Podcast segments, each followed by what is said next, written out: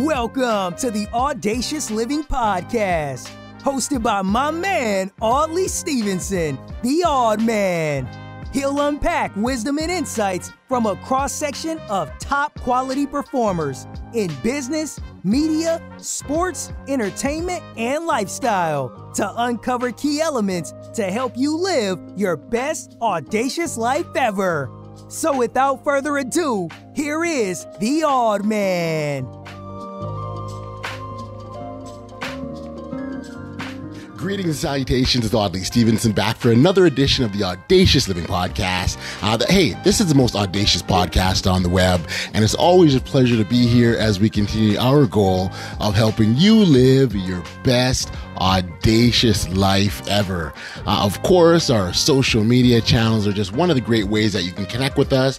I would encourage our listeners to do so. You can like, follow, share Twitter, Instagram, and Facebook also on YouTube. You can subscribe to our YouTube channel as well.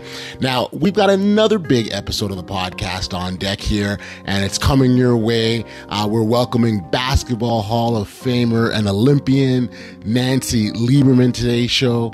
And if you're not familiar with Nancy, you need to know and understand that she's an absolute trailblazer in the sport of basketball. Uh, she's done so much to advance women's basketball specifically. Uh, and, and, and it's, it's been a lot. And you look at where it is today, we know there's a lot more that needs to be done from an equity standpoint but she certainly has been a key figure in uh, getting the ball rolling and that pun was totally intended, by the way. Um, Nancy Lieberman is just, uh, you know, she, she, she's she's an outstanding individual. Uh, she has the distinction of being actually the first woman to ever coach a men's basketball team and that's, that's really paved the way for other women who are interested in doing interested in doing the same. They now can look to her as a real life, vivid example. I think of someone like Becky Hammon with the San, San Antonio Spurs as an example of someone who's paving that way. Another fascinating aspect of Nancy's amazing story is her 40 year friendship with boxing legend Muhammad Ali. You know, they met when she was just a teenager and it continued right up to his passing in 2016. And, you know, it, when you're talking to Nancy, she'll tell you she had all kinds of shortcomings. And despite whatever she thought her shortcomings were at that time, Ali saw something in her that was special and he developed it. Being able to positively impact someone's life in a way that changes their trajectory is profound. You know, one of my firm beliefs has always been just that. We each have the opportunity to positively impact those around us through our actions, whether they be direct or indirect. We can make a difference to people in our circle, or even outside of that for that matter. In the case of Nancy and Ali, you know, their relationship was special. And that relationship forever will be an integral part of Nancy's overall story. So, um, really, really, really was great uh, hearing from Nancy herself and, and all the wonderful things, her ups and downs that she'd gone through. Certainly a lot more ups and downs. And so, w- with that, I would say it's time to hear from Nancy directly. So I'm going to stop talking. And uh, again, here's Hall of Famer and Olympian, Nancy Lieberman. Known in basketball circles as Lady Magic, Hall of Fame and Olympic medalist Nancy Lieberman has the distinction of being the first woman to ever coach in a men's professional league. The Brooklyn native attributes much of her on court success to lessons learned as a child playing basketball at Rucker Park in New York City. Another key to her development was the 40 year friendship she had with the late great Muhammad Ali. The brash and bold former heavyweight champ took Nancy under his wing at an early age and taught her about life, philanthropy, competition, and racism. Nancy shares her incredible basketball journey coming up next on the Audacious Living Podcast. Here we are on the Audacious Living Podcast, and it's an absolute pleasure to be joined. Uh, they, they, call her Lady Magic. She's a Hall of Famer. Uh, all kinds of great things and accolades uh, attributed to her career. Nancy Lieberman. Nancy, how are you? I am wonderful. I want to say hi to all my friends in Canada. I just love that country. It's pretty awesome. Congrats on the Raptors ring. It's pretty cool very cool. I tell you, the buzz at it uh, was phenomenal and it was great to be a part of. So yeah, thank. We what they didn't give you? They didn't give you a ring? I did not. What? I, I, am gonna call Drake right now and get that fixed. You got him on speed dial, do you? um, not speed dial, but I got him. Got you, got you. Well, yeah, I'd, I'd appreciate it. Thank you in advance. Thank you. Listen, I, I, wanted to spend some time talking to you about just to look at reflect on your career, and, and you've lived it with such a, a boldness and audacity that um, uh, has really broken barriers, and and and you know, quite frankly, you know, you haven't had can't. He's like can do sort of attitude. I wonder if you sort of could talk, Nancy. Where did that start for you? How did you develop? Well, for me, I didn't uh, think about being audacious, uh, but I did know that I needed sports because I was growing up in New York City, in Queens. I was born in Brooklyn, and you know, we just like others. Everybody has something. Well, I, you know, I didn't have a dad. I didn't. We were one grandparent away from food stamps. Uh, we just didn't have things that a lot of other people had. And you know, I'm a girl from the uh, the 60s and 70s so there was no WNBA, there was no Title IX, there were no scholarships. Right. Uh, we didn't have what women have today. So, you know, I think I fell under the labels of you're a tomboy, you're never going to make anything of yourself. Why are you playing with black kids in the schoolyard? You know, Ms. Lieberman, what's wrong with your daughter? And I got tired of being profiled and labeled and called names. And I think for me, um, sports became kind of that equalizer because when somebody would say, okay, we'll take her, it was like almost saying you love me and you cared about me or you respected me. And I just, I felt like it was my way. It, it brought me joy and happiness. Right. And it built my confidence, my confidence and my self self-esteem and decision making. And so I started playing football. Uh, that was my first, you know, contact football. Yeah, yeah. At eight, nine years old. And then I started playing baseball and then I landed at 10 on basketball. And all of it and all of those people changed my life. I've heard you talk about, about uh, uh, not being the victim or rather the victor based on just sort of your challenges in the past. I wonder you can expand on that a bit more because I think that feeds very much into what we're talking about here. I think sometimes when things don't go our way and you're feeling bad about something, it's it's okay to emote um, how you're feeling. There's nothing wrong with that. Right. And everybody has their own way. I kind of went inward uh, for myself. And some people, you know, they just put everything out for people to see. And neither is right or neither is wrong. But for me, the most important thing was I needed I needed to be who I was supposed to be and not allow people to define me. Gotcha. And uh, sports really helped me uh, strengthen that resolve. But I can tell you, um, I was fraudulent. You know, I was a little bit full of crap and hid behind being Nancy Lieberman, this basketball player. But when you get into the streets of New York and you get into Rucker Park and you get into Harlem, and you know you're you don't have time to be a victim. Right. And when I say I wasn't a victim, I was a victor because every one of those instances, every one of those challenges allowed me to be bigger, stronger, bolder, and it helped my belief system. So while other people were looking, well, you know, he got by her, or, or you know, this guy shot over her, or she got dunked on. Right, right. Okay, when I play against girls, you're not going to do that to me. These guys were taking me up with them, and and you know, um, we all should have that mentality lift when you rise take somebody else with you gotcha. and they took me to another level because of the physicality of the game and how i had to see the game so i'm really uh, indebted to my friends uh, in the parks at, at rucker park and it just gave me a mental attitude of how i wanted to play and really it wasn't until you know um, i fell in love with muhammad ali at 10 mm. that that's when the audacity, like, you know, he would, I, I beat Joe Frazier, I beat, right, right. you know, George Foreman, I beat Sonny Liston back in 1964. I'm the greatest of all times. And yeah. I was just like mesmerized by his brashness and his confidence. And I just tried to take a lot of his qualities um, and read as much as I could about Ali. And that really he you know he didn't know he was affecting the black heavyweight champion of the world had no clue he was affecting uh, a 10 11 12 year old little white jewish kid from queens. He had no clue. And you hadn't met him at this point either too right? You had no. right so there we go. Wow but you know, just how he handled himself inspired me to try out for that U.S. team in 1974. Right. And to make the 75 Pan Am teams as a junior in high school and to make the Olympic team in Montreal. That's why I love Montreal. I love Canada. It's, yeah. you know, I was 17 when I got to Montreal and 18 when we medaled. And to still be the youngest Olympic basketball player for the United States uh, ever. And, you know, one of my dear friends and college teammates at Old Dominion is Chris Critelli, who is just a legend in Canadian basketball. And, you know, just being able to play against her in the Olympics and then be teammates in college and win championships. But Ali really set the uh, set the table for me. And then I get a scholarship to college, which I would have never been able to go to school without a scholarship. And meeting him and just the aura of the I couldn't even breathe. I was in the room with him and I was like, I can't believe this is Muhammad Ali. Yeah, yeah. And my mom is just hanging on him and oh, Mr. Muhammad, my daughter, my daughter Nancy, she's the greatest of all times. and he goes, Listen, lady, there's only one greatest of all times. It's me.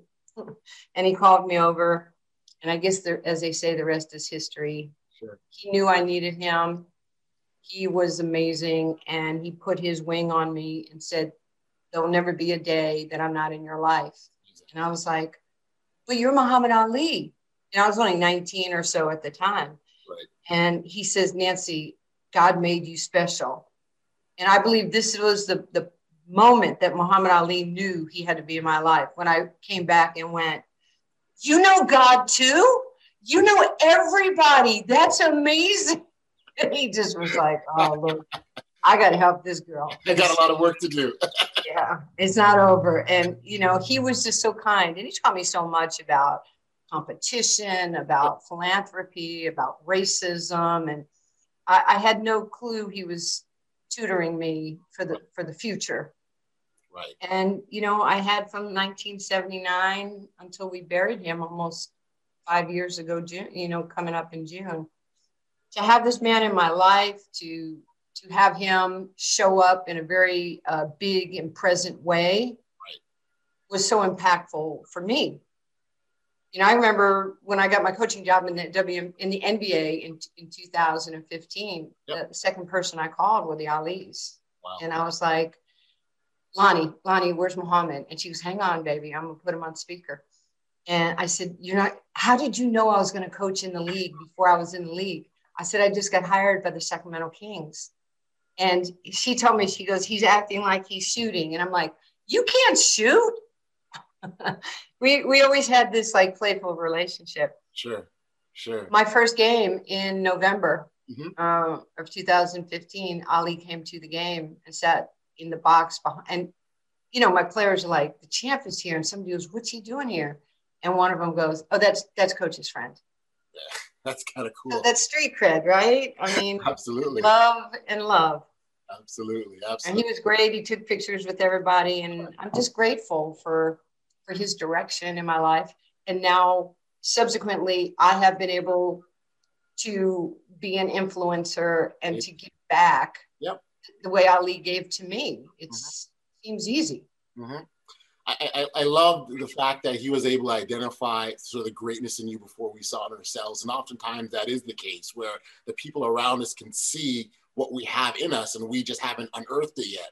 So the fact that uh, he was able to identify that in you is just, just phenomenal that's what he was. Um, it's a, it's even a privilege, and I've said it many, many times, to sit in this uh, podcast and tell you about you know my 40 years with Muhammad Ali, and just to just be loved and cared for by he and Lonnie and the family, and be asked to do things or come to the house. I don't think there was ever a time that Lonnie or Muhammad asked me to come to Phoenix. I would get on the next plane. That's how much I love this man. Mm. Beautiful relationship, wonderful, and I can see it's it's been impactful. And again, the way that you've taken that and, and helped others, just just phenomenal. The whole giving back, right? So uh, it's amazing. Uh, really- so didn't he? Didn't Muhammad say service to others is the rent you pay for your time here on earth? What can I do for you? How can I help you? I don't want anything in return. Mm-hmm. I'm just trying to continue to make him proud of me. Got you. Got you.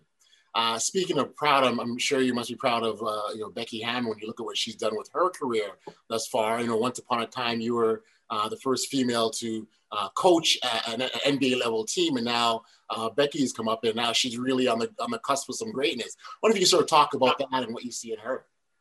Well, I've known Becky since she was in college, and to see her come as undrafted free agent to the New York Liberty and not to allow obstacles to be put in her way, and there were obstacles in her way.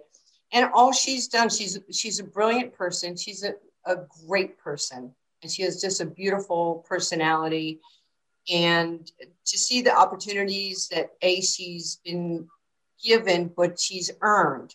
Right. I mean, Pop is no joke. If he didn't think you were working hard, if if he doesn't think you're deserving of that situation, he won't just do it for do it you know, he just won't do it that way. Um, you know, I think Becky will make a great coach when when they call her to the first chair. She's worked really hard. She's been mentored by the best. Right. And she's an overachiever. So she'll do everything possible for her team to succeed. So I'm, I'm really excited and I love her and I'm really proud of her. So when, when you when you I guess that when you look at her situation, reflect back on your own, and what if you sort of talk about what that experience was for you when you were sort of in a similar situation? Well, you know, Becky and I have been, like I said, friends for a long time. So, you know, we've talked about a lot of things over time. Uh, we've vacationed, we've had a lot of fun. Um, you know, uh, you, you glean information from everybody along the way. Um, you know, look, I'm I'm as proud for Nick Nurse as I am for for Becky. You know, Nick and I coached together in the the D League you know, it's a G League now. And we're great friends. And he was very instrumental. Uh, a lot of the guys in the league were instrumental. Darvin Ham and Chris Finch and, you know, Eric Musselman. There are a lot of guys uh, who helped me and mentored me while they were trying to beat me. But Nick Nurse is exceptional. He's a great teacher. He's he's born to win wherever he's coached so I, am happy that good people get great opportunities and then take advantage of it and become great role models. And, and, again, Nancy, I think they've seen something in you, and so it's not as if you were handed it. You you obviously had put in the time, you worked for it, and it wasn't just because you know you're a woman or they're trying to uh, make headlines by saying they did this you know big remarkable thing. You earned it, right, all the way through. Uh, I don't cheat the system. I've never cheated the system. I'm a grinder. When it's all said and done, you take away, well, she's this or she's Hall of Famer or Olympian or this. That's for everybody else. I'm I'm TJ's mother, and I go out every day to be better today than I was yesterday. Uh, tonight, uh, I have the Thunder uh, Timberwolves game. I want to be the best studio team in the NBA tonight. That's how I approach things. I have that I have that Mamba mentality, or as Kobe used to always call me, the Mama Mamba. And uh, that's the only way I think is there's there's fellowship, but there's competitiveness. And when you lose the dog in you, you lose that competitiveness in you. It's time to get like a lazy boy and a clicker and just enjoy what what other people are doing and whether it's coaching you know for ice cube and the big three or doing tv right now you know for the thunder and the pelicans this means something to me because they're entrusting me i have one of 30 jobs in the nba and they're entrusting me not only to do a good job but to point out things that maybe people don't know or haven't seen and and I love that. I love to teach and I love to educate.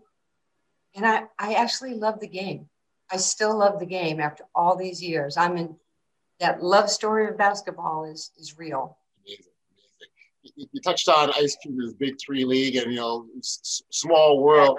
You know, in my spare time, uh, I'm the uh, deputy commissioner of the National Basketball League of Canada, and lo and behold, uh, Big Baby Glen Davis spent some time uh, playing in our league, and of course, you coached him in the Big Three when you won a championship.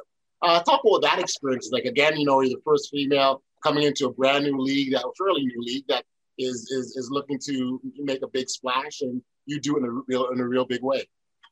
Well, I can remember when you know I, I got the phone call, maybe 2018. Uh, I was watching the NCAA uh, tournament, and I was clicking back and forth between the games and um, straight out of Compton Mm-hmm. And it's it's crazy. And then you know I get a phone call and we start talking and it's Ice Cube.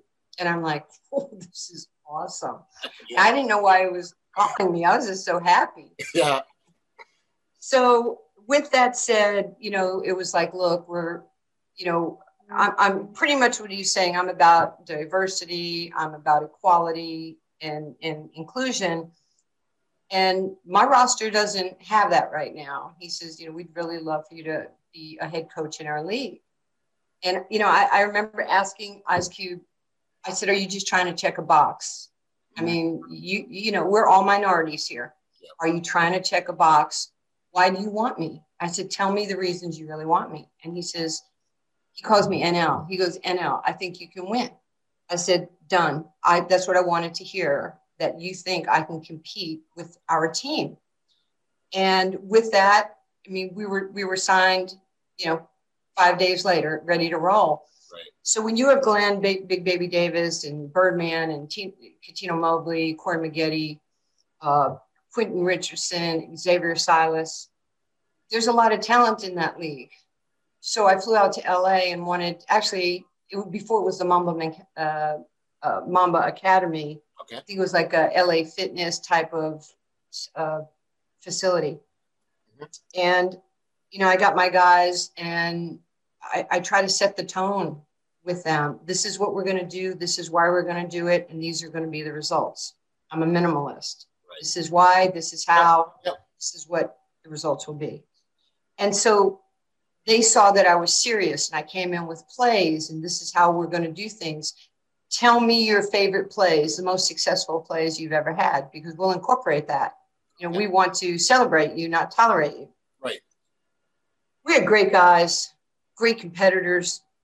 Only two of my guys had ever won championships, and that's Glen in 2009 with the, the Celtics, and then uh, Birdman with the Miami Heat won two championships. So he's the ultimate teammate. And, you know, to have Glen on your team and we had we had fun. Our team would go out after every game and we would have dinner together. I don't really know what other teams did, but I knew their kid's name. I knew their wife's name, their girlfriend's, their grandma's name, mom's name. It was important for me to get to know our players on another level. I wanted their children in the locker room. 20 minutes before the game, out. It's our time now. I don't want the wives don't be calling about tickets. Don't be calling that your seats aren't good. Right. You figure that out. Now we're going to work. Right. But, you know, if, if you lead with love and kindness and acceptance, when I do say, no, don't be calling the locker room, there is a respect that it's time for us to do our job.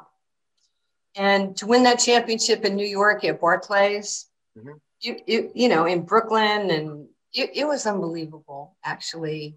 And the confetti, like you see the NBA finals, it was so first class. And Ice Cube to hand that trophy to me. And he, he was like, you know, he just like whispers, he goes, You're no joke. And I said, Well, neither are you. Thank you for the opportunity. That's all we need. We, we need a chance. If I fail, fire me. If I do well, it opens the door up for other people. Right, right, right amazing. As you're talking about you, you, how you coach and, in, your players, clearly to, to me, Nancy, what I'm hearing is uh, the relationship component is extremely important.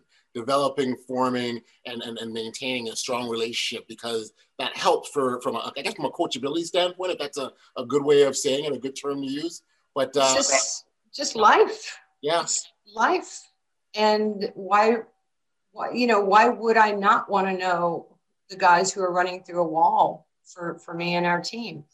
And to let them know that on your best day, I think you're amazing. On your worst day, I think you're amazing. I, I think that really goes far. And, you know, I mean, even guys that played for me in Sacramento, whether it's Willie Cauley Stein or Seth Curry or DeMarcus or Rondo or Rudy Gay, I stay in touch. I stay in touch with our guys just to let them know if they've done something good. I just hit them and say, You were remarkable, or how's the kids, or it, it's it's it's me that I'm only doing what I know. I didn't get this out of Coaching for Dummies book. I'm just this is how I am with my son. Right. And uh, this is how I want to be with people. Right. Right. what are the secret? We're talking about the secret of you know secret of our success, and you know you're in a, a you know a male dominated sport. What would be the secret to your success, if there is a secret, or or you know the, the element that's kept you going? I think probably you know never stop working, wanting, or dreaming. Mm-hmm. You know everything is possible, and uh, you know Ali gave this to me many many years ago when we first met. He said, "Respect everybody, but fear nobody." and I'm not afraid. I'm not afraid of, of any situation. And I try to keep it simple. Like I said, we can win, we could lose. I can get the job, not, I can be in your podcast, not be in your podcast. I try not to sweat that. I try to use my faith and my belief in God and try and take away all the exterior noise, um, especially for somebody like myself sure. who, you know, I mean, there are people out there when I first started coaching. Oh, you know, she can't coach. I was like, dude, I'll send you my number. Let's talk about basketball. You want to talk? I, am I'm, I'm willing. I, I'm an everyday kind of girl. I just live in an uncommon world because you know I, I've got you know four decades at my job. Right, right. And as time goes on, the camp become small. Like you know, maybe maybe at one point the cans were really loud, right? And you, you still have to find a way to get past that and ignore that. But as time goes on and you more to your your life's resume, if you will, becomes you know the, the, those cans become smaller and smaller. You think that's a, a good way of putting it? Uh, I do. You know, I just think respect, you know, is given, respect is earned. Um, I don't have a, a, problem talking to somebody. You don't have to agree with me. Right. I, am more than happy. That's why I, I see people in this world, and it's like if you don't agree with them, it's war. I was like, I don't have to agree with you. I'm a Yankee fan. There's a lot of people who don't like the Yankees. There you go. You might be a Dodgers fan. Doesn't mean I don't like you. It just means I'm loyal to the NY. You're loyal to the LA. Right.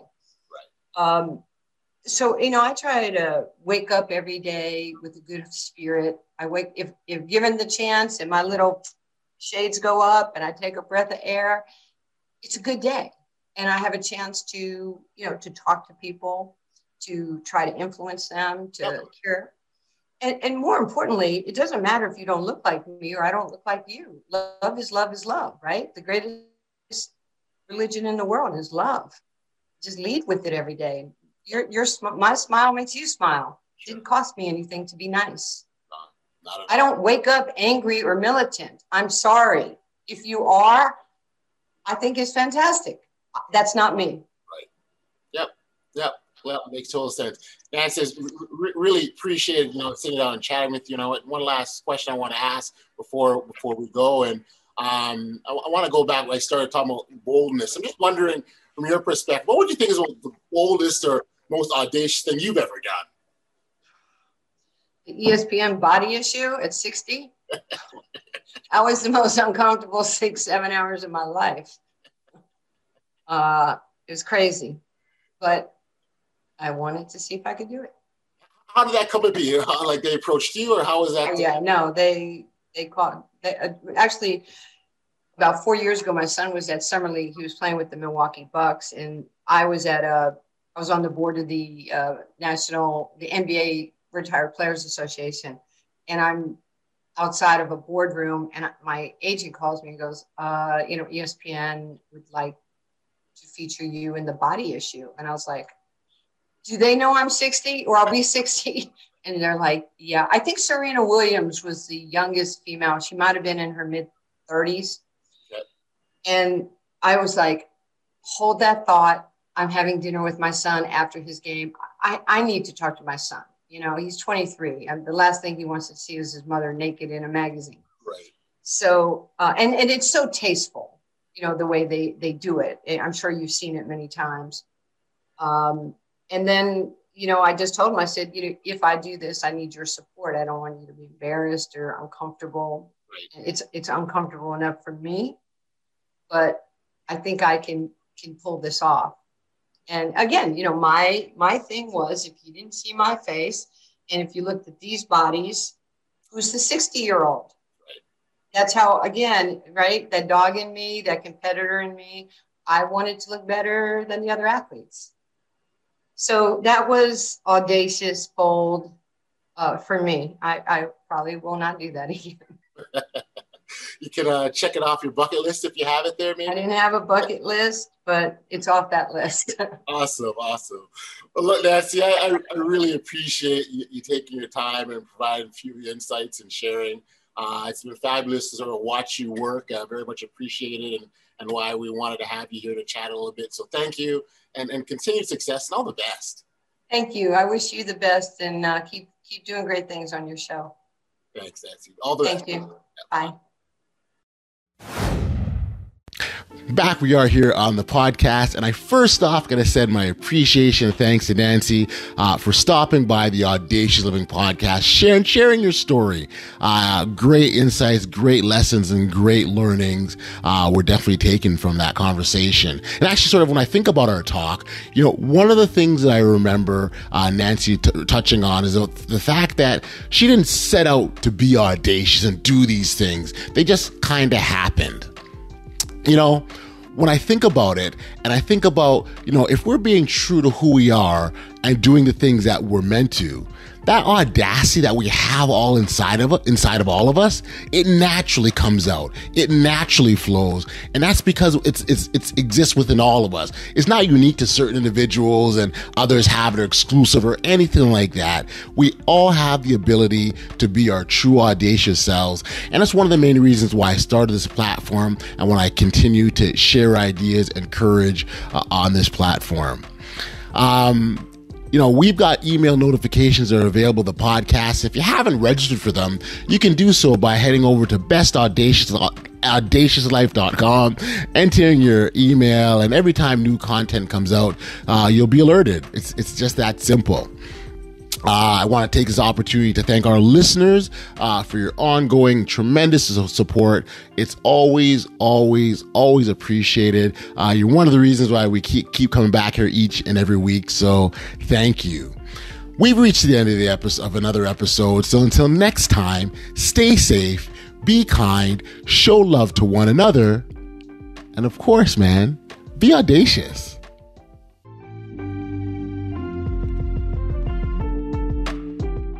Been listening to the Audacious Living Podcast, hosted by Audley Stevenson. If you enjoyed what you heard, be sure to like, subscribe, and share.